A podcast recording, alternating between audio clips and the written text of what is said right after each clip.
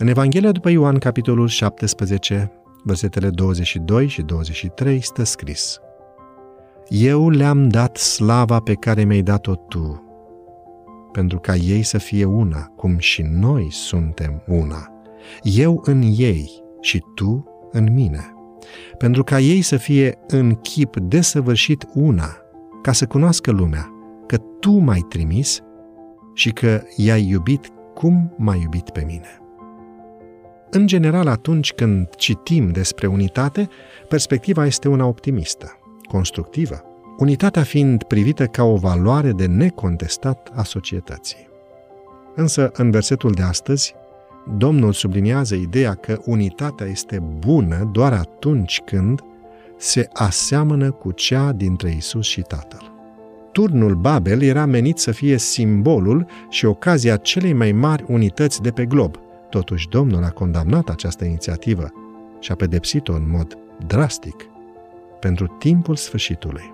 Se va plănui o nouă unitate globală, purtând emblema ecumenismului.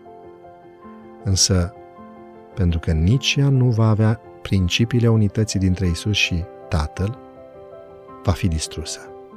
Satana a iubit întotdeauna unitatea în jurul valorilor sale și a urât unitatea în jurul valorilor lui Dumnezeu.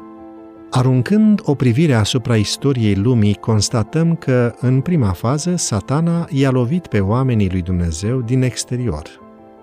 Dar planul B a fost întotdeauna dezbinarea din interior. Adam și Eva au fost loviți din exterior de șarpe, însă ulterior dezbinarea dintre Cain și Abel a împărțit lumea în două. Poporul israelit a fost lovit prin dușmani din toate zonele geografice, dar cele mai dramatice au fost de fiecare dată conflictele din interior.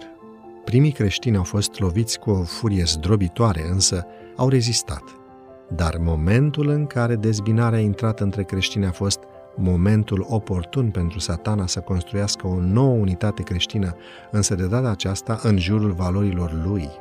Satana a văzut că planul de lovire din exterior nu produce decât unitate, creștere și evlavie.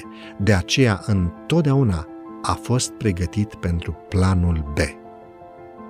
La timpul sfârșitului, rămășița va fi formată din acei credincioși uniți în jurul valorilor dumnezeiești, însă vor avea de înfruntat cel mai greu moment, provocarea adusă de planul B. Frații lor de credință îi vor vinde, îi vor da la moarte și îi vor forța să renunțe, însă cine va răbda până la final va fi mântuit. Te rog, Doamne, să mă pregătești pentru asalturile lui satana și să mă ajuți să pot fi un sprijin și pentru frații mei de credință. Care crezi că este cel mai mare obstacol din calea unității din familia ta sau din biserica ta? Fă ceva astăzi care să te apropie de cei din familie sau din biserica ta.